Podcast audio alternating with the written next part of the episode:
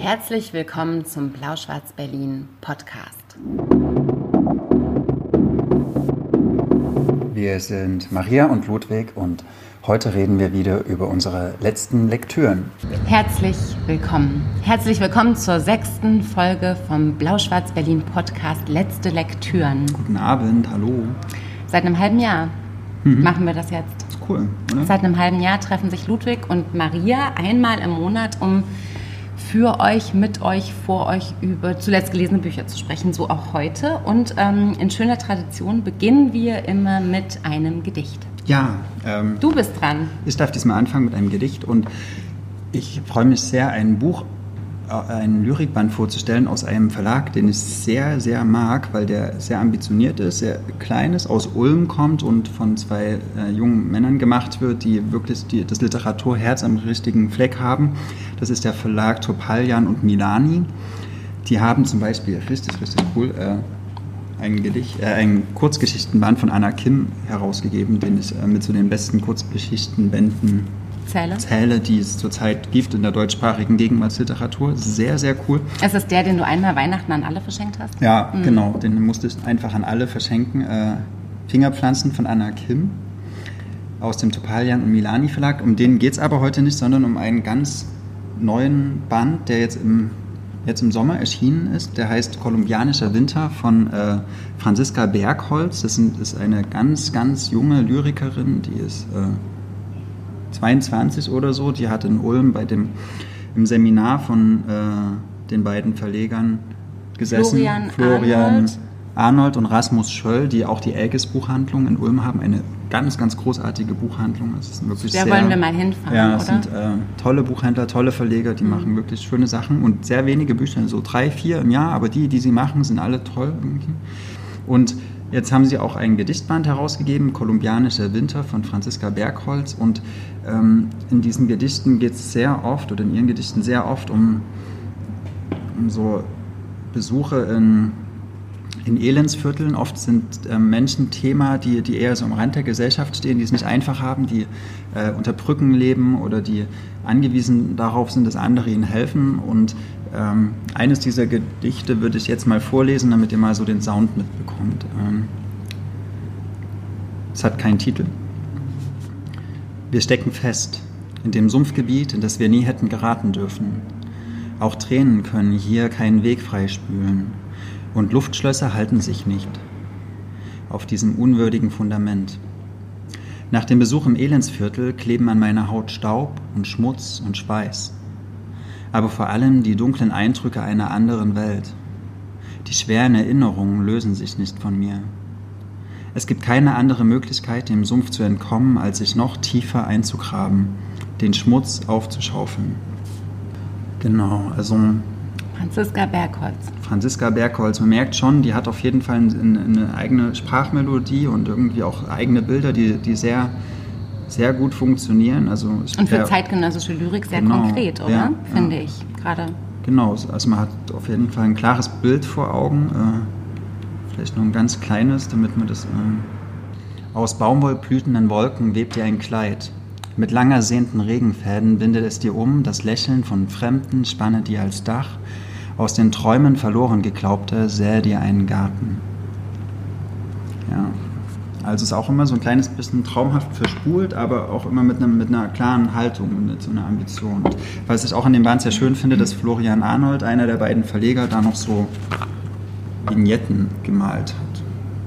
Finde ich. Also mag ich auch immer sehr die Kombination aus Lyrik und Illustration. Die gibt es ja in anderen Verlagen auch. Also ja, ziemlich abstrakt alles, aber. Das kann der Florian. Ja, und also, und was ich auch an so Gedichtbänden mag, wenn die so von EinzelautorInnen ge geschrieben wurden, dass es so, so kleine, kurze Sachen sind, die man sich halt auch in die Hosentasche oder in, die, in, in, den Beutel stecken kann und dann immer mal mittragen. Und dann hat man mal so für ein paar Minuten so Lyrik am Tag. Und das geht mit diesem kolumbianischen Winter super gut. Also sich mal so eine, seine tägliche Dosis Lyrik abholen. Hat mir gefallen. Okay. Klein, Topalian und Milani. Topalian und Milani, Franziska Bergholz. An die Kolleginnen. Ja, Kollegen. Genau, habt ihr gut gemacht. Habt ihr gut gemacht. Ja. Mhm. Was hast du jetzt? Beim ersten Gedicht, was du gelesen hast, ja. habe ich sofort gedacht, das passt so gut zu meinem Buch, über das ich unbedingt Weil reden es um möchte. Elendsviertel geht. Weil es um Elendsviertel geht und auch um Schmutz, der aufgeschaufelt werden soll. Und Kolumbien? Nee, Mexiko. Mexiko. Ah, aber cool, das sind schon mal so. habe ich und dann kam das zweite Gedicht und dann dachte ich, jetzt mache ich vielleicht diese großartige Stimmung wieder ein bisschen kaputt, aber sie muss kaputt gemacht werden, sagt Fernanda Melchior, die ähm, Saison der Wirbelstürme geschrieben hat, das von Angelika Amar ins Deutsche übersetzt wurde und im März bei Wagenbach erschienen ist. Und jetzt im Juni den Internationalen Literaturpreis gewonnen hat. Genau, vom HKW und der Stiftung Elementarteilchen. Das ist einer der Gründe, weswegen wir uns beide schon ein bisschen mit diesem Buch beschäftigt haben, weil es eben auch schon auf der Shortlist stand, weil es dann diesen Preis bekommen hat, weil eine großartige Laudatio von Robin Detje auf dieses Buch gehalten wurde. Aber bevor es diesen Preis bekommen hat, haben wir schon sehr dafür geworben, dass wir es im nächsten Lesekreis im Ozelot lesen wollen Mhm. im August. Und das werden wir auch tun. Deswegen habe ich dieses Buch auch gelesen. Ich hätte es sowieso gelesen, aber deswegen habe ich es auch gelesen. Und ich habe, und ich muss vielleicht so anfangen, ähm, gedacht, als ich im, was war denn das, April Grime gelesen habe von Sibylle Berg. Ja, erinnerst du dich? Das habe ich auch besprochen im Podcast.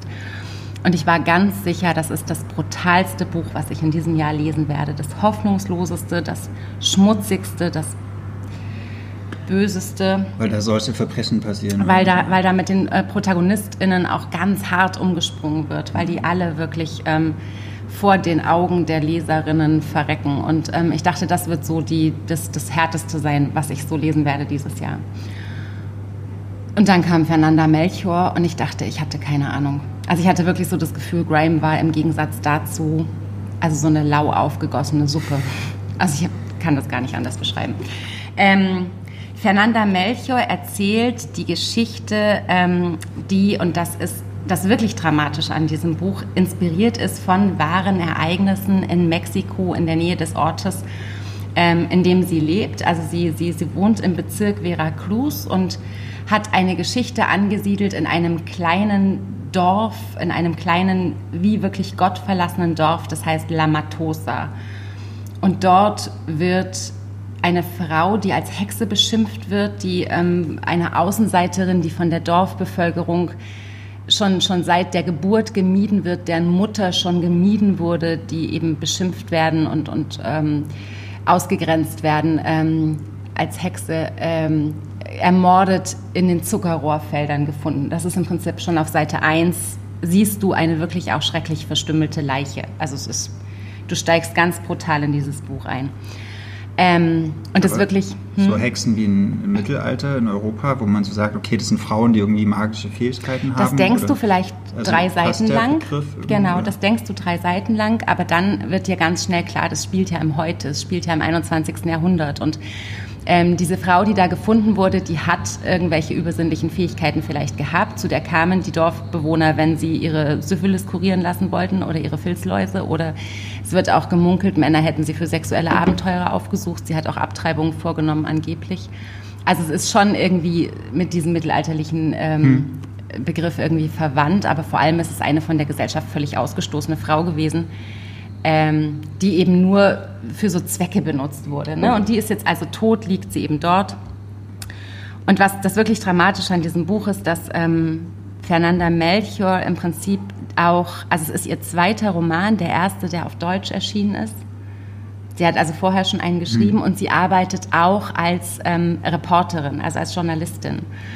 Und sie ist, ähm, und das schreibt sie im Nachwort dieses Buches, aber ich muss da vielleicht kurz vorgreifen, weil es das wirklich Unfassbare an dieser Geschichte ist, ähm, aufmerksam geworden durch das, was sie in den Berichten gelesen hat. Also durch reale Ereignisse ist sie quasi inspiriert worden, dieses Buch zu schreiben. Es ist nochmal ganz anders als bei den also bei Grime zum Beispiel, was ich vorher so als, als Vergleich rangezogen habe, es ist einfach viel dramatischer, weil es eben auf wahren Ereignissen basiert oder zumindest davon inspiriert wurde. Also sie zitiert ganz eindeutig zwei Journalisten, eine Journalistin und einen Journalisten, die ermordet wurden von den, von den dortigen Gangstern, weil sie eben geforscht haben und berichtet haben. Sind das dann Originalzeitungsausschnitte oder sieht man das auch? Nee, gar nicht. Das, also es das erwähnt sie bloß. Genau. Und dann wird dir halt klar, dass es eben nicht erfunden ist. Weil in der Brutalität, mit der sie dann im Prinzip die nächsten 250 Seiten füllt, da willst du dich äh, in deinem weichgespülten europäischen Herzen die ganze Zeit daran festhalten, dass es ja ein fiktiver Roman ist, dass es Mhm. also erfunden ist und dass es also nicht so schlimm sein kann. Und ähm, weil wir das einfach nicht gewohnt sind. Und ich weiß nicht, ob du dich an diesen Satz noch erinnerst, den Robin Deth hier auch in der Laudatio auf die Shortlist schon gesagt hat über dieses eurozentrierte ja, dumme wir, Denken. Wir, wir nehmen uns viel zu wichtig und Ja. Europa ist nicht mehr der Mittelpunkt der Welt. und auch nicht der Literaturwelt. Und Ja. ähm, also das, was er da quasi verspricht, das löst Fernanda Melchior in voll, vollem Umfang ein, ja, weil sie nämlich was ganz Großartiges macht. Und jetzt will ich noch mal kurz ein bisschen auf die Form des Buches zurückkommen. Diese, diese Frau ist also tot, sie wurde ermordet, sie wird gefunden auf Seite 1. Und dann fängt sie an, wie ein Reigen zu tanzen um dieses Verbrechen herum. Du lernst in acht Kapiteln immer verschiedene Sichtweisen kennen, immer verschiedene Personen kennen, die direkt mit diesem Mord an dieser Frau zu tun haben. So ein Rückblenden praktisch. Mm, Eher so in Umkreisen. Es ist, quasi, es ist fast auch so, also es ist nicht also leider keine Rückblende. Es ist viel zu clever. Es ist nicht einfach so zurückgedacht, sondern es ist, passieren auch Sachen zeitgleich. Es überschneiden sich Dinge. Es ist wirklich wie so ein Kreis, der gezogen wird, wie so eine Schlinge, die sich zuzieht. Und in diesen Beschreibungen, die, ähm, die du dort liest, kommst du irgendwie vom, ich will nicht vom Regen in die Traufe sagen, weil es so furchtbar ausgenudelt ist, aber weißt du, was ich meine? Also, dass du vom Schrecklichsten ins Allerallerschrecklichste fällst, weil sich, so, weil sich so Abgründe auftun. Und immer wenn du denkst, es geht nicht schlimmer, dann geht es noch schlimmer. Dieses Dorf Lamatosas, also wirklich, also geprägt von bitterster Armut, von, von aber auch so brachialer Gewalt innerhalb der Bevölkerung. Alle Leute sind wahnsinnig aggressiv, alle konsumieren Drogen wie verrückt, Kinder werden vernachlässigt, miss misshandelt, missbraucht, du wirst Zeuge von schlimmsten Dingen, von Vergewaltigungen, von Abtreibungen, von Polizeigewalt, von, von, von allem, was, was so das, das menschlich Dunkelste ist, Aber irgendwie. wenn du das so schilderst, denke ich total an 2666 von Bolaño, wo Mhm. ja auch irgendwie auf 500 Seiten 1000 Frauen ermordet werden und man völlig stumpf wird vor der Gewalt, die diesen Frauen angetan wird. Und wenn man Literatur aus Mexiko ein bisschen verfolgt, Mhm. weiß man, dass also gerade so Misogynie und, und Frauenverachtung ja dort schon ein, ein wichtiges literarisches Thema sind. Ich frage mich dann, will man denn eigentlich sowas lesen? Mhm, zwei Sachen. Diese, Bruta also die, diese Brutalität und, und, und diese Verbrechen und Ja. diese Grausamkeit. Das ist Zwei, Sachen. Also nicht schön. Bolaño und diese Misogynie-Geschichte habe ich auch gedacht. Ich finde es aber ganz gefährlich, irgendwie so Literatur aus Lateinamerika immer generell so eine Tendenz zu solchen Themen zu unterstellen, einfach nur so, weil es so leicht hat- ist für uns eine Schublade hat ja zu dieses öffnen. Thema. Also Das ich, hat dieses Thema, genau. ja diesem Buch nicht, sondern Genau. klar, es ist ja gerade geschildert. Ich will, ist genau, ich will, ich will nur irgendwie, also ich habe so ein bisschen Angst davor, dass man immer, wenn man irgendwas aus Lateinamerika künftig liest, sowas erwartet. Also das will ich einfach bloß nochmal vor allem für die Zuhörerinnen und Zuhörer sagen, dass das schon, schon ähm, differenziert werden muss. Das gibt es auch woanders. also äh, mindestens so. Und das Zweite, warum will man das lesen, hast du gefragt, ja? Ähm, Fernanda Melchior wäre nicht die brillante Autorin, die sie ist. Und sie ist 82 geboren. Das muss ich vielleicht einfach nochmal kurz dazu sagen Das ist krass wenn sie nicht diese unglaubliche Sprachkunst beherrschen würde, dass man sowas lesen will. Denn obwohl sie Worte benutzt, die ich eigentlich hier vor laufendem Mikrofon nicht aussprechen will, ja, wo, wo, wo man, also wo man sich, man will sich den Mund mit Seife Das hat auswaschen. Deth ja auch gesagt, dass man im Deutschen gar nicht so schön fluchen Man kann nicht so schön fluchen, wobei Angelika Amar das sehr gut löst. Aber sie benutzt ganz, ganz schlimme Worte, schafft daraus aber ganz, ganz wunderschöne Sätze. Also sie fängt an, Atem zu holen und lässt dich, zieht dich ein in so einer ganz geschmeidigen Bewegung in Sätze, die sind manchmal anderthalb Seiten lang. Die haben, die haben 35 Kommata und hören überhaupt nicht auf. Und jeder Nebensatz ist aber wahnsinnig brisant und jeder Nebensatz erzählt dir noch mehr und zieht dich noch tiefer rein und öffnet noch eine Nebenfigur, die noch mal schlimmer, also kriegt so ein Schlaglicht, ja. Und, und äh, die Art, wie sie das kann, ist so, ich habe wenig Romane gelesen, in denen so lange Sätze so bis zum Ende brillant durchgedacht waren. Kann man dem gut folgen? Und, und komponiert auch so schön. Nee, es ist nicht so anstrengend, wie man denkt. Also was ein bisschen anstrengend ist, ist der Satzspiegel. Es gibt, und ich habe Wagenbach da auch sehr bewundert, dass sie nicht geschummelt haben, es gibt keine Absätze, es gibt kaum Dialoge. Es ist ganz viel wirklich brisanter Fließtext die ganze Ein Zeit. durchgehender aber, Blocksatz. Ja. Also es gibt acht Kapitel, aber sehr lange Kapitel. Ich meine, es hat 240 Seiten das Buch. Aber wenn du dich ein bisschen konzentrierst, sie schafft das. Und das ist eben das, was ich auch nicht erklären kann, wie Fernanda Melchior das schafft. Aber sie schafft es, dass du diesen Satz beginnst und aufmerksam bleibst mhm. und hören willst, was sie dir erzählt, weil ihre Sprache so schön ist, auch wenn sie so schreckliche Sachen sagt. Und ich finde auch ähm, die Übersetzungsleistung von Angelika Amar ist wirklich nicht hoch genug zu würdigen in diesem Buch und deswegen finde ich auch sehr, sehr verdient, dass es den ähm, Internationalen Literaturpreis bekommen hat und finde, die Jury hat eine gute, genau, ja. eine gute Entscheidung getroffen. Genau, die äh, Autorin bekommt 20.000 Euro, die Übersetzerin bekommt 15.000 und es wird wirklich gezieltes Duo ausgezeichnet.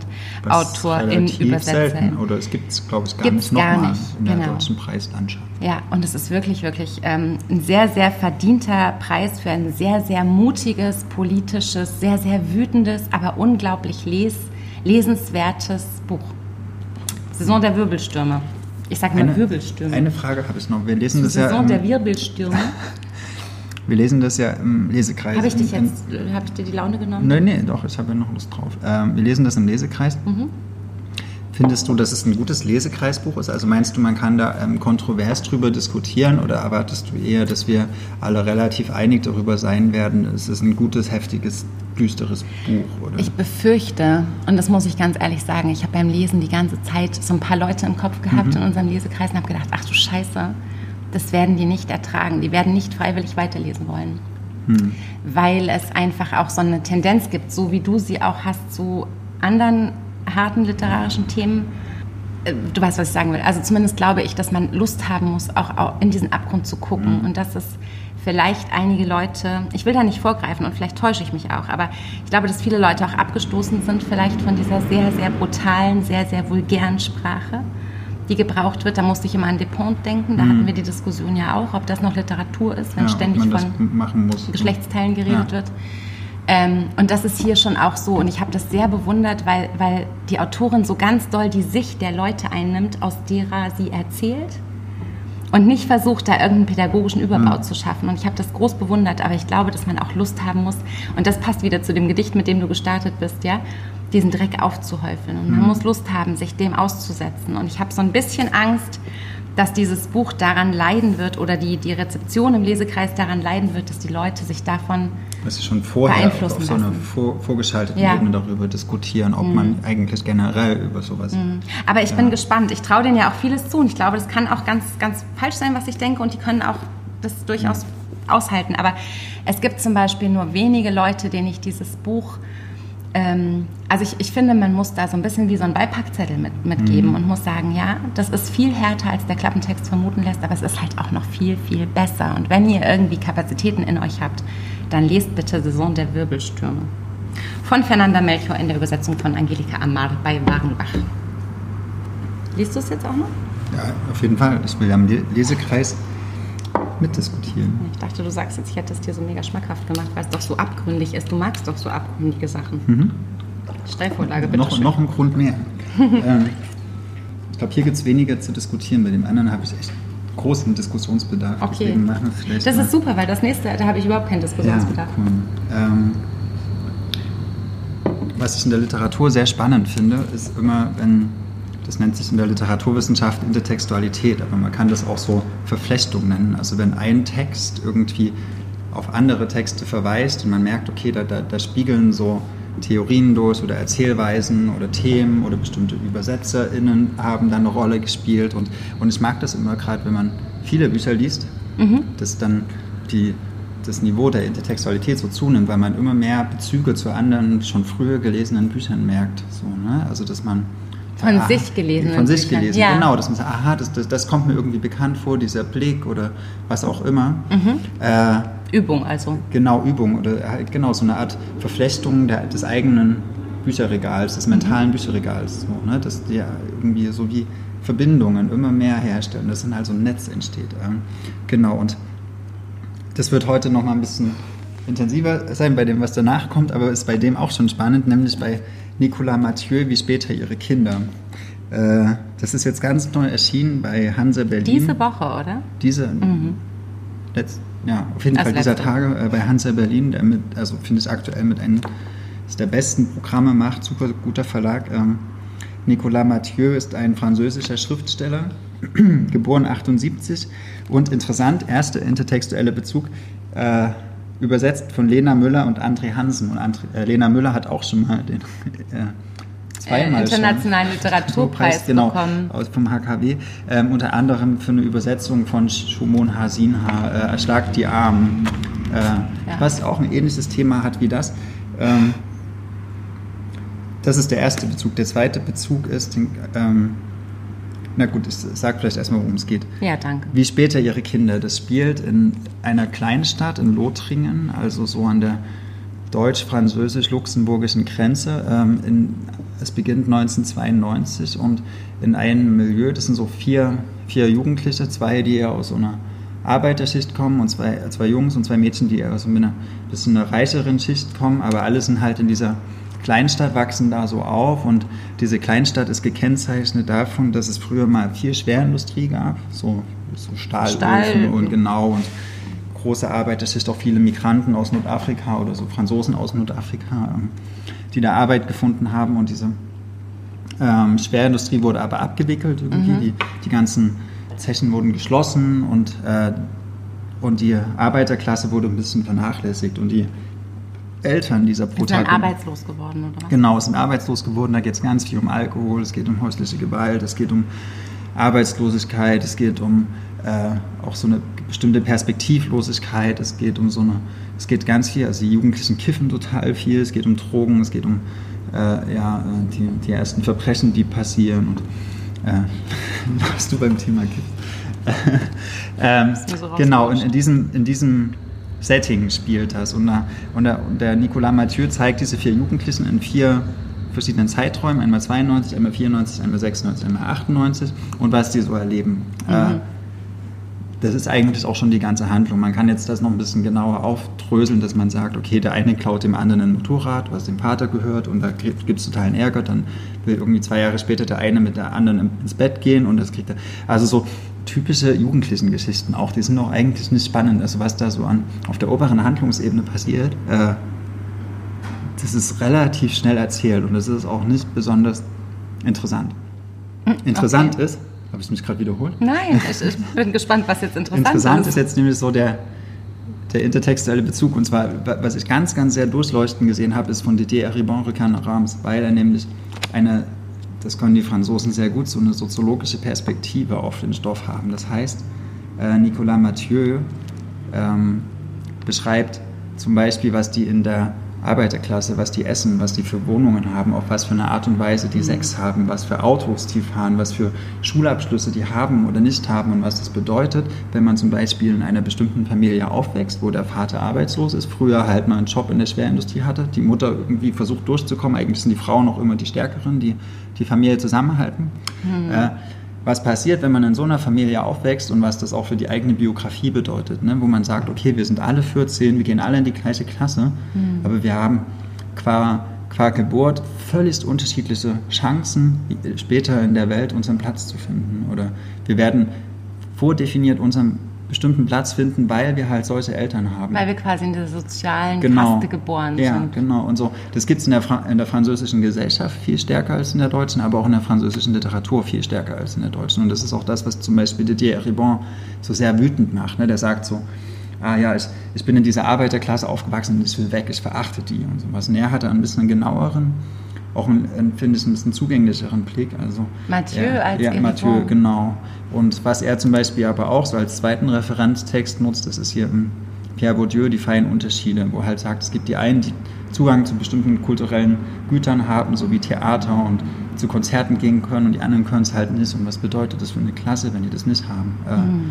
Und, und das leuchtet durch diesen Roman durch. Und das, finde ich, trägt auch die Handlung und das, finde ich, macht den auch so interessant, weil es ähm, es passiert eigentlich nicht viel, aber er beobachtet sehr genau und das äh, fand ich ziemlich cool. Ich würde nicht sagen, dass es jetzt so ein extremes Meisterwerk ist, aber es ist sehr ist gut. Debüt? Nee, es ist ein zweiter Roman, also zumindest ein zweiter Roman. Ich glaube, der erste, der ins Deutsche übersetzt ist, mhm. interessant ist, das hat den, den Prix Goncourt gewonnen, was ich finde, ist äh, zumindest in Frankreich einer der wichtigsten Preise. Also, was man in Deutschland vielleicht mit dem naja, Büchnerpreis ist eigentlich ein bisschen wieder. Also der Prix Goncourt, der ging zum Beispiel auch an Leila Slimani, die du letzte Woche, äh, mhm. beim letzten Mal gesprochen hast. Ähm, der zeichnet eigentlich immer, finde ich, Literatur aus, die sich lohnt zu lesen, weil die sehr nah am Puls der Zeit ist und auch immer eine sehr spannende Form findet, um das, was sie im Puls der Zeit so relevant findet, auch zu verarbeiten in Literatur. Wir entschuldigen uns in diesem Moment bei Lukas Bärfuß. Lukas Bärfuß Den du das ist auch, quasi gerade nee, abgesprochen nee, der gehört auf jeden Fall dazu. Und auch hier Theresa Mora, den, die den ja letztes Jahr bekommen, vorletztes Jahr. Ich Ähm, kann mit Marcel Bayer was dabei, das, die doch, zu viele die, Männer bekommen. Entschuldigung, ist abgeschweift.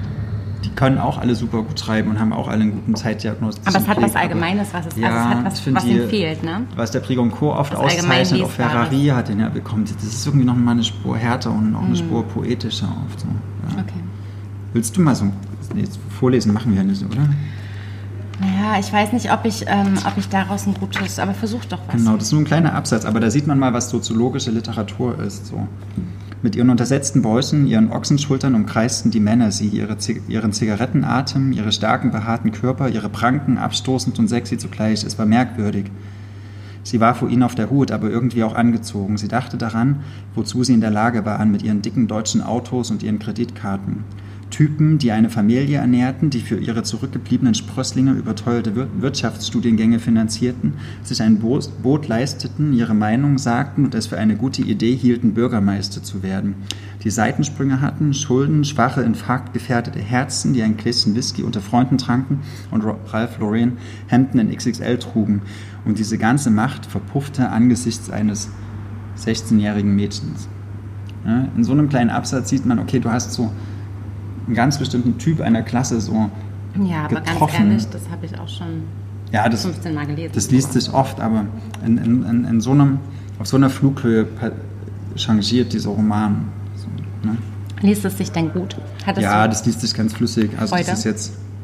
Es hat auch so eine ganz kleine, ja, wie eine Krimi-Handlung. Also es pa- passiert ein Verbrechen und man will Mhm. halt wissen, okay, schafft er das oder schafft er es nicht? Wird es aufgelöst? Wie wird es aufgelöst? Dann gibt es mal so eine Party, wo dann irgendwie eine sehr wütend ist und ein Messer hat auf eine, jemand anderes, der eigentlich fliehen will und kein Messer hat. Und dann denkt man so mal 100 Seiten, okay, sticht er den jetzt oder nicht? okay. So. Aber Also da, das da ist hat nicht so dick, ne? Ja, es sind schon 400 Seiten. Es hat, äh, hat schon Drive auch. Aber das Spannende, wie ich finde, ist wirklich nicht die Handlung, sondern die Beobachtung und auch, was man daraus schließen kann. Ne? Also das, was passiert, wenn man so eine Klasse verliert. Wenn Mhm. man die politisch irgendwie äh, nicht mitnimmt. Will man das was, vor oder nach Eribon lesen dann? Also es ist schon gut, wenn man Eribon drauf hat. Ich glaube, es ist auch gut, wenn man mal kurz was von Bourdieu gehört hat. Aber Mhm. vielleicht auch umgedreht, dass man damit anfängt und dann Lust hat, sich mehr mit Soziologie Eribon zu lesen. beschäftigen. Weil Soziologie geht uns alle an. Wir kommen alle irgendwie aus Klassen und die wir sind geprägt durch das, was unsere Eltern irgendwie in Erfahrung haben. Und ich glaube, wenn man seine Klasse gut kennt, kann man auch gut dagegen opponieren. Also man kann auch gezielt Dinge Mhm. tun, die nicht der eigenen Klasse entsprechen, weil in Deutschland ist es ja auch ganz oft so, dass zum Beispiel die meisten Professoren sind Professorenkinder so, in Deutschland. Äh, und die meisten, die halt hohe Abschlüsse haben, sind Kinder von Menschen, die hohe Abschlüsse haben. Also diese Bildungsdurchlässigkeit der Schichten ist ja in Deutschland ähnlich. Die ist nicht ganz so krass wie in Frankreich, aber auch hier wird es immer stärker. Und wenn die Literatur das reflektiert, so eine Art gesellschaftliche Konstruktion, dann finde ich das spannend, wenn sie mir das zeigt oder mich da so ein bisschen hinführt. Wenn der nochmal ein Buch auf Deutsch rauskommt, liest du es? Äh, ja, ja. Von Mathieu? Ja, auf jeden Fall. Also ich sag nochmal, das Buch heißt äh, Nicolas Mathieu, also der Autor heißt Nicolas Mathieu, das Buch Wie später ihre Kinder, erschienen bei Hanse Berlin in der Übersetzung von Lena Müller und André Hansen. Aber ich finde, ich habe jetzt ein gutes Gefühl dafür, worum es geht. Und ich muss ganz ehrlich zugeben, nur um das jetzt vielleicht ergänzend zu sagen, ich habe das, als du gesagt hast, dass du es besprechen willst, also wir besprechen es oft nicht vorher, aber ich war gestern Abend so neugierig und dann hatte ich irgendwie noch kurz Zeit, bevor ich so eingeschlafen bin und habe kurz angefangen zu lesen und dachte, das geht mir gerade ganz krass anders nah als die, als das Wagenbach-Buch zum Beispiel. Vielleicht, weil du auch einen 14-jährigen Sohn Ja, hast. das ist eher unpraktisch. Aber das, ähm, Es wurde heute auch in der. FAZ besprochen, aber ich habe die noch nicht gelesen. Ich hatte Angst. Würdest dich ja nicht vor. Nee, nee, ne? ich will eigentlich immer meine eigene Meinung bilden, aber ich bin mal gespannt, was die so schreiben. Dann lesen wir das nachher noch zusammen. Das finde ich, das ich, ich einen guten Ding. Mhm. Was vielleicht in keinem Feuilleton besprochen wird, ist mein nächstes Buch. Ja, aber das geht gerade viel, ne? Und es ist auch Hansa. Hansa. Hm. Hansa hat ein neues Imprint, das heißt Hansa Blau. Und ich habe ähm, ein Buch gelesen, was dort jetzt erschienen ist in dieser Woche. Es heißt, der Gesang der Flusskrebse ist geschrieben von Delia Owens und übersetzt von, aus dem amerikanischen Englisch, von Ulrike Wasel und Klaus Timmermann. Die sind so ein Übersetzerduo. Ich habe am Anfang gedacht, wieso haben die das denn zwei Leute übersetzen lassen? Es hm. kann doch nicht gut gehen. Das ist oft so. Hier, Aber nein, ich habe bitter, bitter ähm, Abbitte getan, als ich mich darüber informiert habe, wer diese beiden Übersetzer sind ähm, und gelesen habe, dass die öfter mal zusammen was übersetzen. Und um das jetzt vielleicht noch mal kurz festzuhalten, ich habe so viel Hartes in diesem Jahr gelesen. Also nicht nur Graham und nicht nur Fernanda Melchior, ich habe auch über Rachel Kushner, ich bin fast durchgedreht, weil ich gedacht habe, ich will jetzt unbedingt, unbedingt irgendwas lesen, was mich so innerlich streichelt und sagt, ach Maria, es wird alles wieder gut. Und mach dir keine Sorgen. Und ich hatte Urlaub und es durfte auch gerne mal hart am Kitsch schraben. Und am Kitsch schraubte Delia Owens mit diesem wirklich äh, kitschigen Titel, Der Gesang der Flusskrebse. Ähm, erzählt wird die Geschichte ganz klassisch eines Mädchens, das völlig auf sich allein gestellt zurückbleibt im Sumpf von North Carolina irgendwann in den 50ern. Kia, also K-Y-A, ich glaube, man spricht das Kia, ähm, wird wirklich verlassen von ihrer Mutter, die vor dem prügelnden Vater flieht ähm, von den älteren Geschwistern, die machen, dass sie fortkommen, um diesem Säufer irgendwie auch zu entgehen. Und sie lassen dieses kleine, ich glaube damals sechsjährige Mädchen einfach in einer völlig baufälligen, verarmten Hütte irgendwo äh, im Sumpfland äh, der Ostküste der USA mit dem Vater zurück. Und der Vater, der haut ab mit seinem Boot auf Sauftouren, auf Angeltouren, auf Pokertouren. Der kommt drei Tage nicht wieder. Und ich hatte am Anfang kurz überlegt, wieder zuzuklappen, weil ich gedacht habe, oh, nicht noch eine harte Geschichte. Weil dieses ähm, Mädchen, was einem wirklich unglaublich schnell ans Herz wächst, auch wenn man Angst hat äh, vor, vor, dieser, vor dieser Mischung zwischen Härte und trotzdem ahnt man, dass es ein kitschiges Buch wird. Ist das aus Ihrer sie wächst aus einem, Perspektive? Ja, sie wächst einem unglaublich. Also nee, es ist nicht, es ist glaube ich in der dritten Person geschrieben. Also es ist quasi ein Allwissen der Erzählerin. Ja. Ähm, die wächst einem wirklich unglaublich schnell ans Herz, wie sie einfach erstens versucht, irgendwie den, den Verlust der Mutter zu verwinden, von der sie noch erzählt, wie sie mit ihren Stöckelschuhen den Weg lang läuft und wie sie immer denkt, die kommt bestimmt abends wieder und die kommt halt nicht zurück. Und wie sie verzweifelt irgendwie versucht, äh, den, den, den Haushalt am Laufen zu halten, irgendwie sich was zu essen zu machen, weil der Vater natürlich auch weg ist und sie sofort weiß über so eine, so eine übergeordnete Allwissenheit, dass sie sich nicht irgendwo melden darf, weil es nirgends auffliegen darf und wie sie sich dann durchboxt, wirklich, wirklich beeindruckend durchboxt, wie sie sich Essen besorgt, wie sie irgendwie mit dem Boot rausfährt zu so einem großartigen kleinen, ich habe das immer mit so einem Späti ver ver verglichen, mit so einem Gas, also mit so einem Tankladen, der auch irgendwie so ein kleiner Lebensmittelladen ja. ist, wie sie sich in diesem Sumpf Morastmoor auskennt, wie sie irgendwie in dieser Hütte klarkommt, wie sie so eine sechsjährige Feuer machen kann. Das hat mich alles irgendwie gerührt und beeindruckt. Und ähm, damit fängt eben dieses Buch an und erzählt dann im Prinzip die komplette Lebensgeschichte äh, dieses, dieses jungen Mädchens. Äh, bis sie alt ist. Bis sie stirbt. Ah, okay. Also um das jetzt gleich vorauszuschicken. Wird sie alt? Dieses Buch, äh, ja, sie wird alt. Sie wird alt. Dieses Buch hat zwei große Fort... Also, ne, es hat zwei sehr, sehr große Extreme, die es verbindet. Es ist immer hart an der Grenze zum Kitsch. Denn natürlich kommt ein Junge aus dem Dorf und verliebt sich in das Mädchen. Und natürlich bringt er ihr das Lesen bei. Und natürlich äh, lernt sie durch seine Augen irgendwie, äh, kommt in Kontakt eben mit Bildung und mit Biologiebüchern und ihre eh schon vorhandene Liebe zu diesem Moor, zu dieser Natur entflammt quasi in so einer Art Wissenschaftlerin-Status und äh, Hast du das gerade verstanden? Du hast so komisch mhm. geguckt. Wie auch die Autorin ja irgendwie, ne? oder? Genau. Die hat doch auch so viel in der Die Natur hat sich, genau, die, die Autorin geforscht. ist Biologin oder, oder war äh, Biologin und Zoologin und erforschte jahrelang irgendwelche afrikanischen äh, Länder und so weiter und so fort und zog sich dann in dieses Marschland in North Carolina zurück zog sich dahin zurück. Hm. Und ähm, das merkt man diesem Buch auch ganz doll an. Das ist, und das ist das, was es vom Kitsch unglaublich bewahrt. Dass es eine Frau ist, die sich wirklich unglaublich auskennt mit Biologie, mit Materie, mit ich habe auch ganz viel so an Aber Nature wie kommt Writing sie denn gedacht. Zu ihrem Wissen? Geht die denn auf Schulen?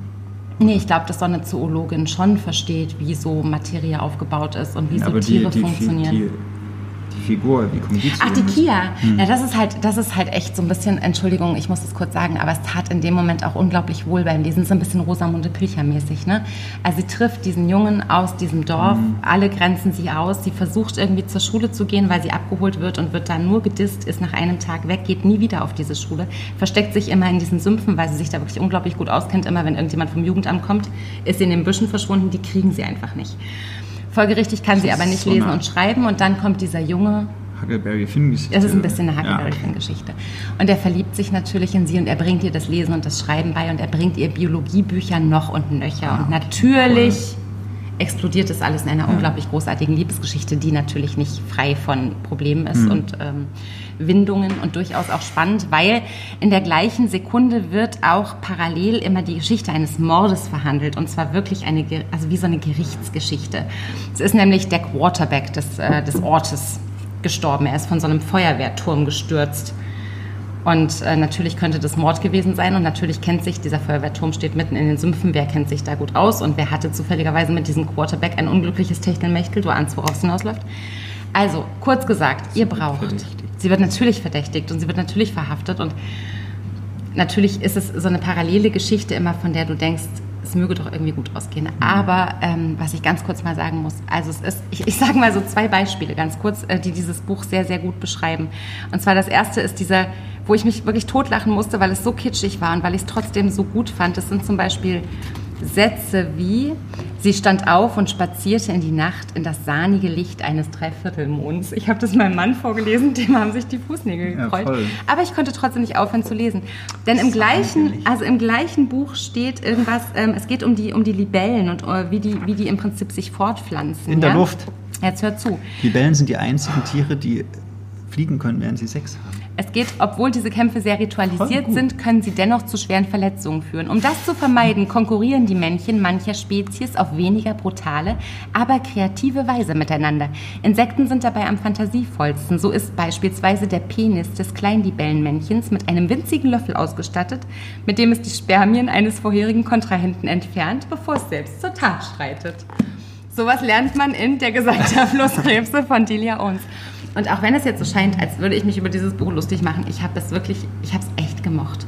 Und ich habe in dem Moment gewusst, es ist so hart über die Kitschgrenze, wie ich in diesem Jahr noch kein Buch gelesen habe.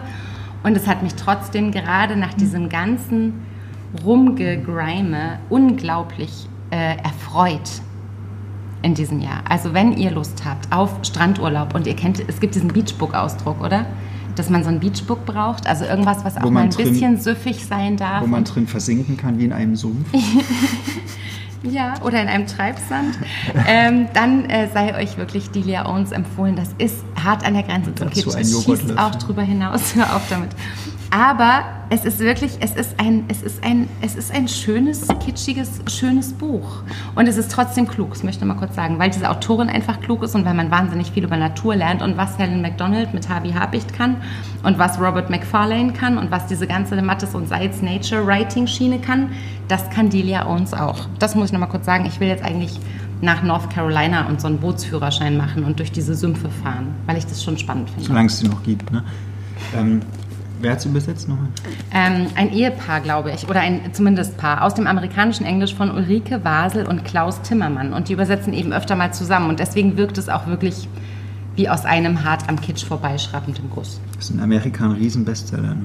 Ja, und das, Wir verkaufen das ohne Ende. Ich freue mich auch irgendwie, dass Hansa Blau irgendwas hat, was man auch, das kann man gut empfehlen. Das mhm. ist jetzt böse von mir zu sagen, dass es so kitschig ist.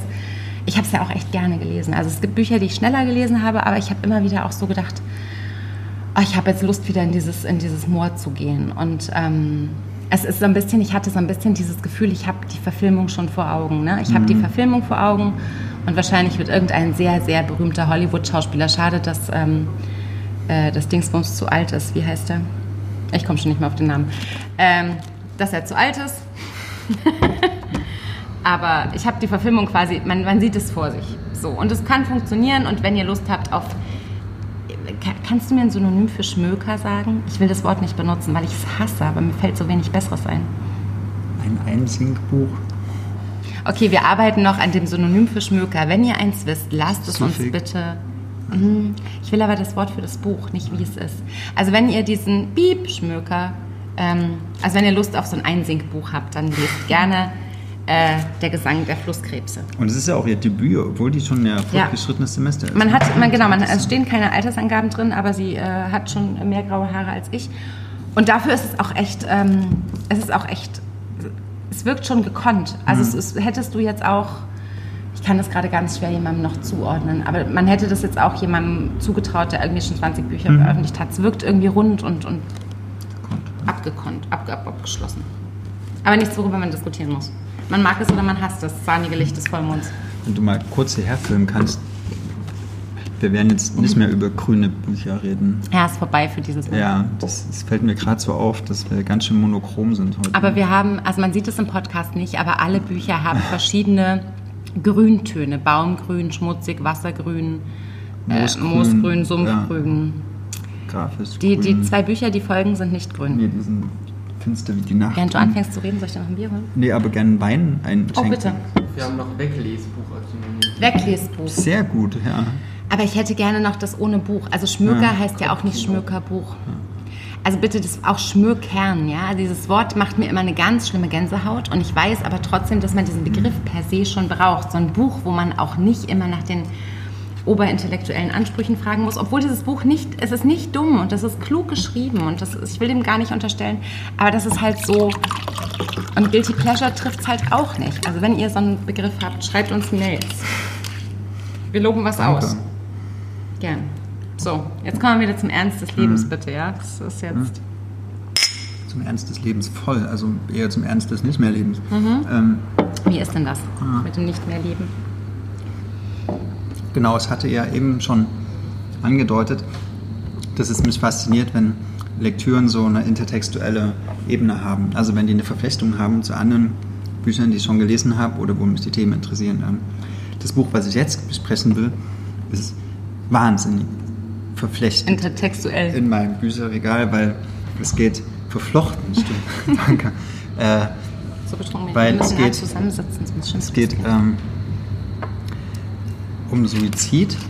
Dein Lieblingsthema? Ein, ein Thema, was mich literarisch sehr interessiert. Ähm, es ist von einem Norweger geschrieben und es ist irgendwie auch so eine Art Autofiktion oder eine Selbstbespiegelung. Und ich fange mal so an. Also bei Norweger denken wir natürlich sofort an Thomas Espedal, der eigentlich immer über sein eigenes Leben schreibt, ähm, der in Bergen das Schreiben gelernt hat, ähnlich wie Knausgard. Ich weiß gar nicht, ob der Autor Mit Knausgard. Mit Knausgard zusammen. Äh, also alle Figuren in seinen Büchern heißen so wie die realen Personen in seinem Leben. Und es sind immer Referenzen auf die eigene Biografie, auch sehr gewollt, aber auch immer Sehr gekonnt. ja, extrem gekonnt, interessant verarbeitet, dass man sagt, okay, ich will was darüber mehr wissen, wie Thomas Espedal über sich und das Leben denkt. Äh, das ist so das Autofiktionale, was jetzt als Intertextualität auftaucht. Ähm, was ich auch sehr spannend finde, ist auch ein Norweger, Thor Ulven, den werden wahrscheinlich die wenigsten kennen. Dunkelheit am Ende des Tunnels. Das ist ein Norweger, der hat ähm, ein Buch geschrieben über eine Person, die sehr depressiv sitzt, ist, die ganze Zeit ähm, äh, Zigaretten raucht, irgendwie der Aschenbecher füllt sich und irgendwie denkt diese Pers äh, die Figur die ganze Zeit über Suizid nach. Thor Ulven hat, nachdem er dieses Buch geschrieben hat, sich umgebracht. Also er kündigt in diesem Buch sein Suizid äh, literarisch an. Und, zweite, und, und tut ihn dann. und genau, und, und, hat sich wirklich real dann in den, ich glaube, wann war denn das? Von den 90er Jahren. 1904, nee, 1995 setzte er seinem Leben mit 41 Jahren selbst ein Ende. Ähm, also ein Norweger, der sich umgebracht hat. Äh, interessant auch, eins der Bücher, die ich wahnsinnig, wahnsinnig oft und gern gelesen habe, weil sie mir sehr viel über Literatur beigebracht haben, Edouard Levé Selbstmord. Da geht es auch um einen Autor, der seinem äh, Lektor einen Text schickt und nachdem er ihm diesen Text geschickt hat, äh, bringt er sich um und genau das gleiche hat Edouard Levé gemacht. Äh, das ist aber ein Franzose, aber ähnlicher Geschichte. So. Ähm, und das vierte Buch ist, was ich auch irgendwie sehr durchschein gesehen habe, ähm, ist Max Porter Trauer ist das Ding mit Federn. Da geht es darum, dass in einer Familie, Mutter, Vater, zwei Kinder, äh, die Mutter die Treppe runterfällt und stirbt mit irgendwie Anfang 30. Die Kinder sind so Zwillingssöhne, sechs Jahre. Und der Vater muss nun mit der Trauer klarkommen. Es ist eine innerfamiliäre Trauersituation, die in einer Art und Weise beschrieben ist, die ich noch nie vorher gelesen habe und die äh, für mich den Kosmos oder die, die Tragweite von Literatur nochmal neu definiert hat, weil das so genial geschrieben ist. Das ist das vierte Buch, an das ich denken musste, als ich Ja, genau. Jetzt haben wir über vier Bücher geredet und noch nicht, Ja, worauf die äh, Inter wie sagt als ich genau Intertextualität abzielt. Stick Serterbacken durch die Nacht in die Hand genommen habe, weil Stick Serterbacken ist ein norwegischer Autor, der in diesem Buch durch die Nacht über eine Familie schreibt, wo der Vater, ähm, also es gibt einen Vater, Mutter, zwei Kinder, Junge und Mädchen und der Vater ist Zahnarzt und lernt irgendwann auf einer Party eine wesentlich, wesentlich jüngere Frau kennen und äh, beginnt mit der so nach und nach ein Verhältnis. Äh, das fliegt irgendwann auf. Die Frau trennt sich, seine Frau trennt sich von ihm, er geht zu der jüngeren Affäre. Ähm, das klappt natürlich nicht. Geht irgendwann zurück zu seiner Familie, der Sohn verkraftet es aber nicht, äh, trinkt eine Flasche Schnaps, klaut sich das Auto der Eltern und fährt sich tot. So. Ähm, das ist so der Anfang der Geschichte. Und der Vater verarbeitet jetzt sozusagen den Suizid des eigenen Sohnes. Also ist wieder so eine Art Trauergeschichte innerhalb der Familie. Er verhandelt, wie gehe ich mit Trauer um, wie gehe ich damit um, dass eigentlich mein, meine Welt, die besteht aus diesen Säulen Mutter, Vater, Kinder irgendwie, was ja so eine Familienverein ist. Ähm, wie gehe ich damit um, wenn die zerbricht? Ähm, gleichzeitig ist es halt auch ein Suizidbuch, wobei ich das eigentlich am allerwenigsten zumindest innerhalb der Geschichte gefunden habe, weil es sehr wenig um den Suizid des Sohnes das an ist ja sich aber auch geht. so schwierig, es hätte auch ein Unfall sein können. Ne? Es ist ja irgendwie, also klar reden wir gerade von Suizid, aber diese, die, wie alt ist der, 14, 15? Nee, der konnte, 16? ja, schon, also so späte Jugend. Ja, und Ich mache vielleicht noch kurz, um, um den Bogen zur Intertextualität äh, zuzumachen. Also der Se- Setterbacken ähm, hat sich halt kurz nachdem das Buch erschienen ist auch umgebracht. Also er ist auch mit irgendwie Ende 40 hat er sich suizidiert. Ähm, genau, das ist so, so das Setting, in dem wir uns bewegen, finde ich. Also auch, oder auch die, die Referenzliteratur. Ähm, und durch die Nacht, das übersetzt wurde von Karl Ludwig Wetzig aus dem Norwegischen, äh, finde ich, kommt an keines dieser anderen Bücher ran. Was ich an dem Buch gut fand, ist dieser, dieser Anfang, äh, wie er beschreibt, wie sich so ganz langsam das Begehren zu einer anderen Frau irgendwie einschleicht und wie, so, wie man sich auch, der, der versucht schon seine Ehe am Leben zu halten und er versucht auch seine Frau nicht anzuhalten und äh, äh, anzulügen und es kommen aber immer wie so ein Millimeter mehr dazu, dann trifft er sie halt bei einem Café am Anfang zufällig und dann ist es halt der Zufall irgendwie schon sehr in, in, inszeniert und sowas. Und er rückt immer ein Stück näher und irgendwann weiß er, okay, jetzt hat er diese Linie überschritten, jetzt lügt er. Und, dann, und wie er das so skizziert, das fand ich hochspannend. So, weil, da, weil da irgendwie Zerbrechen von Familie dargestellt wird, was glaube ich auch sehr, ja, häufig auch so passiert einfach. Ähm, Und dann, er aber so, da- dann, dann zeichnet er so nach, okay, er geht zu der Freundin, dann, dann geht er, äh, verlässt er die Freundin, weil es natürlich nicht funktioniert, dann geht er zurück zu seiner Familie, das funktioniert aber auch nicht, dann verlässt er halt, und das finde ich so das Erste, was ich richtig doof fand, entzieht er sich so der Verantwortung. Er sagt so, ja, ich komme mit, dem- mit dem Verlust meines Sohnes nicht klar, ich bin jetzt in einer Trauersituation und ich gehe jetzt weg und dann geht er nach Deutschland. das fandst du doof? ja, weil er so ein, Das fand Ja. ich so gut. ähm, ich fand daran doof, dass er wie so ein, äh, so ein trauernder Narzisst ist. Dass es eigentlich die ganze Zeit nur um ihn geht, dass er nie irgendwie mal versucht, äh, die Tragweite seines Handelns innerhalb des Familiengeflechts zum Beispiel zu verstehen. Dass er nie versucht zu verstehen, äh, warum sein Sohn es umgebracht hat, sondern dass es immer nur darum geht, okay, er erinnert sich vielleicht an Situationen, die er mit seinem Sohn gelebt hat, äh, erlebt hat, aber der Fluchtpunkt, alle, alles seines Erlebens ist immer er selbst. Er kann nie irgendwie mal diese Abstraktionsleistung erbringen, zu sagen, okay, wie hatte, was hatte ich denn für eine Wirkung auf andere? Und, und das finde ich ist so ein, das ist so ein Das sehe ich anders. so ultra exemplarisch für ein narzisstisches Denken. Und ich finde, äh, das, das, das geht vielleicht mal auf 100 Seiten, aber es nervt halt auf diesen 280 Seiten, die das hat, weil, äh, weil er irgendwie so zumindest in diesem Text ein anderes Leben ja scheinbar zerstört hat, aber er nie wirklich mal fragt, äh, wie das eigentlich zusammenhängt, sondern er immer nur selber irgendwie flieht und sagt, okay, ich entziehe mich und, und das, was Espedal zum Beispiel auch macht, er verlässt ja auch Frau und Kind und will alleine nachdenken und geht durch Europa.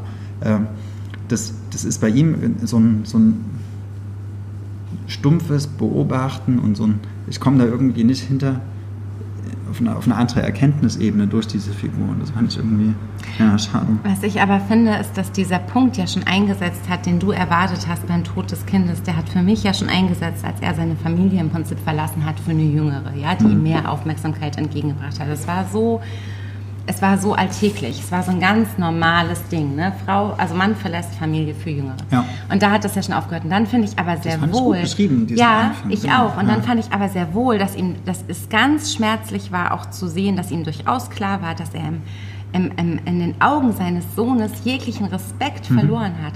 Die Tochter hatte hin und wieder noch mit ihm gesprochen. Der Sohn hat das Zimmer verlassen, wenn er kam. Und er hat nur noch über die Mutter kommuniziert. Ja. Er hat ganz eindeutig jegliche Kommunikation zum Vater abgebrochen. Ja. Und was das bedeuten muss für einen Mann, wenn der pubertierende Sohn emotional so enttäuscht ist mhm. und so auch äh, angewidert. Das war ja ganz eindeutig, dass dieser Junge angewidert war vom Leben des mhm. Vaters. Mhm. Und das habe ich, das habe ich, das hat, das hat mich schon zutiefst irgendwie berührt. Und ich fand das auch gut ja, beschrieben, weil er sich schon bewusst war, was er da verbockt hatte. Und was ich auch finde, was ich, was ich ganz stark fand, während ich den Anfang, glaube ich, nicht so ganz so stark fand wie mhm. du, egal was ich jetzt so sage, aber was ich ganz, ganz beeindruckend fand, war die Szene, als er angefangen hat, als er dann, glaube ich, in Deutschland war, was du gerade erzählt hast, als er angefangen hat, an das quasi ja auch tote Handy seines Sohnes SMS zu schicken. Mhm. Als er alle Kontakte auf ja. seinem Telefon gelöscht hat und dann aber angefangen hat, irgendwie mit seinem Sohn zu kommunizieren, als würde er noch leben und wer ihm SMS geschickt hat über Konzerte und über diese Theateraufführung, mhm. über diese weirde und wie er irgendwie versucht hat, so alltägliche Sachen in, in, eine SMS zu packen und sich vorzustellen und es auch wirklich zu tun, das an das Handy seines Sohnes zu schicken. Und das fand ich einen großen und, und, und klug, also das fand ich auch so einen klugen Autoren-Move irgendwie, ja. ne? so das so reinzupacken und zu zeigen, wie erfolglos, wie verzweifelt, wie du, du natürlich nicht Verantwortung übernehmen kannst, weil du nicht mehr klarkommst mit gar nichts, wenn dein Sohn sich umgebracht hat, mhm. weil du ein Arschloch warst. Mhm. Das finde ich, das, das ist schon reflektiert, glaube ich.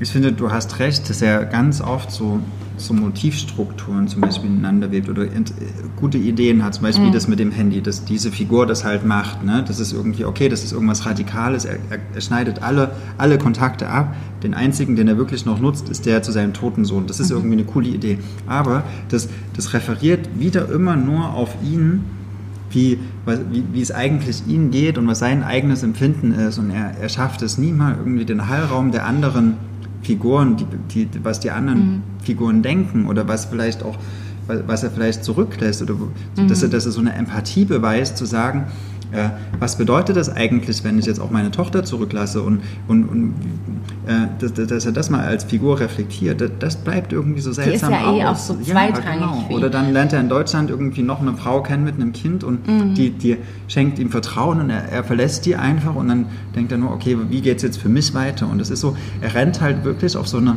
auf so eine für mich schon fast ekelhafte Art und das ist wirklich nur auf der Handlungsebene. Mhm. Ne? Also wie es gemacht ist, da gibt es einige Sachen, die ich gut finde. Auf dieser Handlungsebene finde ich diese Figur einfach auf eine Nicht Art narzisstisch, mhm. ja, die, die mich Man hat. Ja, mhm. und, das, ähm, und da denke ich mir so, gerade bei dem Thema erwarte ich mir oder hätte ich es mir gewünscht, dass er vielleicht ein bisschen mehr wie in, wie in diese Max Porter-Richtung oder wie bei Edward Levy oder wie bei Espeda, äh, das, ist, das ist für mich ein kluger, empathischer Mann ist als mhm. Figur und nicht so eine so ein, so ein rückgratloses so, Weichei, so wie er, der irgendwie nur seine eigene Schönheit irgendwie in der, in der, in der nächtlichen äh, Spiegelung des Flusses irgendwie bewundert, wenn er gerade seine 18. Zigarette raucht und am Schnaps luckelt. Ja, okay, mach, aber das ist das, Literatur kann mehr als irgendwie so ein, so ein Selbstbeweinen in der Nacht. Worüber wir, finde ich, dringend noch reden müssen, wenn wir über Sticks Backen reden, mhm. ist dieses letzte Kapitel, was genau, mich völlig das, verwirrt hat. Das fand ich wieder cool. Weil das fandst du wieder cool, Genau, ne? weil er dann so die, in die, Slowakei oder, mhm. geht, glaube ich. Da, da gibt es ein Haus angeblich, was wo, wo man reingehen kann, wo man auf eine ganz krude Art und Weise auch hinkommt und wo man sich seinen eigenen Ängsten stellt. Und ich finde, äh, das, ist ein geheimer so, Club durch so Zugänge, genau. die man nur man versteht, erst, wenn man. Man muss erst durch so einen schwulen Club, der mich extrem an hier äh, Gaspar Noé Reversibel, den, das Ende erinnert hat, auch so mm. düstere Gänge und alle stecken alle in alles. Ähm, und dann geht er in dieses Haus Jonathan und hat mich so an, kann das auch. An, an David Lynch erinnert. Also Mhm. wo, wo irgendwie. Alte, verknorkelte Männer, die irgendwie Dreckrotze in den Spucknäpfe und, sowas. und man weiß nicht, was, was, wie, wie die Architektur des Hauses ist, die verändert sich und man weiß nicht, was real ist und was nicht und was Traum ist und was nicht und, und es wird auch nicht so ganz aufgeklärt. Und dieses Haus soll einen mit seinen innersten Ängsten konfrontieren oder irgendwie, also irgendwas soll es mit einem machen, weil man sich seinem Innersten wie so einem Dämon stellen Mhm. muss oder so. Und sind Leute rausgerannt und verrückt geworden oder sowas, ne? ja, und da finde ich es wieder saustark. Das Ja, sind ja so wirklich? die letzten 80 Seiten und da, die habe ich am Stück gelesen, weil Und ich habe die es ganze Zeit so gedacht, warum? Warum macht Ja. er denn jetzt das? Das ist, ich habe, passt nicht zusammen. Nee. es passt überhaupt nicht zusammen und ich habe die ganze Zeit, noch fünf Minuten, ich habe die ganze Zeit gedacht, das kann doch nicht dein Ernst sein. Ich hätte, also ich kann mit einem Un, also Mhm. und ich fand ihn auch nicht sympathisch, aber ich habe in der Trauer wirklich ganz viel auch Gutes gelesen. Also ich habe vieles auch verstanden, weil ich auch glaube, dass du was, was du erwartest, ne, oder was du für Maßstäbe da ansetzt, Mhm. ne, der war einfach nicht der Typ dafür, glaube ich. Also dieser Zahnarzt, von dem gesprochen Mhm. wird, der war eben nicht reflektiert. Der, der hat wirklich nur sich gesehen. Und, und trotzdem habe ich mitgelitten, als er wirklich so um seinen Sohn getrauert hat, weil ich das schon, also das fand ich auch gut beschrieben. Und ich fand dann aber am Ende dieses Kapitel, was irgendwie so Fantasy-artig wirkte und was so aus der, aus der, aus der, aus allem genommen Aber war. auch aus auch so einer so eine Horrorfilm-Ästhetik und da, das schreibt er schon vorher mal, so diese Motivstruktur des Horrorfilms, die er mit seinem Sohn früher geguckt hat. Der Sohn hat auch immer ganz viele Horrorfilme geguckt, dann geht Mhm. er alleine zu so einem Festival und das fand ich dann schon genial. Und das ist halt nicht mehr auf der Handlungsebene direkt, sondern eher so auf so einer. Motivebene. Und wie er das so ineinander verschraubt und dann zum Schluss auch so zumacht, da denke ich, okay, du kannst, du kannst schon auch schreiben. Na, was halt man vielleicht auch Figur sagen muss, ist, dass hinten auf dem Buch scheiße. steht, einer der wichtigsten Autoren meiner Generation, sagte Ja, Karl-Ove sag, sagt der größte Narzisst der norwegischen Literatur, Karl-Ove zurück. Knausgard. Genau. Die Welt endet, wenn ich meine Augen schließe. Hm. Naja, das ist ja auch so. Ja. Aber auf Super. jeden Hey, hör auf damit. Nein, ist ja gut, aber das nicht muss, muss ich ja nicht lesen. Das mache ich sauber. ähm, nee, also das, das ist halt das Interessante. Ne? Er hat ja irgendwie was ausgelöst in diesen, und er hat auch in Espedal, glaube ich, was ausgelöst. Ich glaube, dass wenn du im norwegischen Raum als Mann schreibst, habe ich das gerade wirklich gesagt? Ja, scheiße, ist schon raus.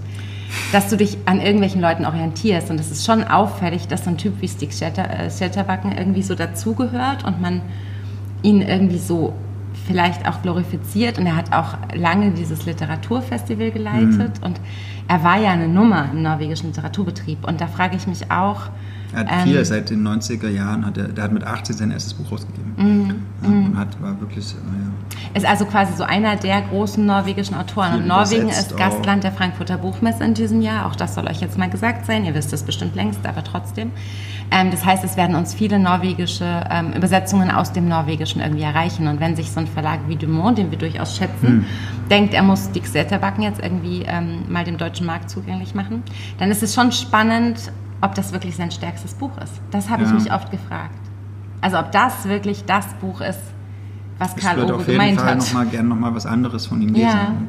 Was ich halt spannend finde, man kann ja dann schon fast so eine Art norwegische äh, Nationalliteraturästhetik festmachen, weil sie halt immer, also so gerade was die Bergener Schule macht, ne, so dieses um das eigene Leben kreisen und dieses die eigene Familie beleuchten und sowas. Also ganz anders als die französische Literatur, die immer eher so Wobei größeren. Und ich nein, glaube- aber die hat immer so diese, diese, diese Öffnung Louis. hin zum Soziologischen und erklärt immer Ja. große Schichten. Das passiert halt hier gar nicht. Hier endet sozusagen Ja. der, der, Der Kosmos mit dem Schmerz, genau, der, mit dem der, Persönlichen. der Handlungsort am Ende der Hauswand der Familie. So, Ja. ne? da, da ist in diesem engen Raum, aber da wird es halt in allen möglichen Dimensionen ausgeleuchtet. Das passiert in der französischen Literatur überhaupt nicht so, so filigran irgendwie. Ne? Also man kann ja.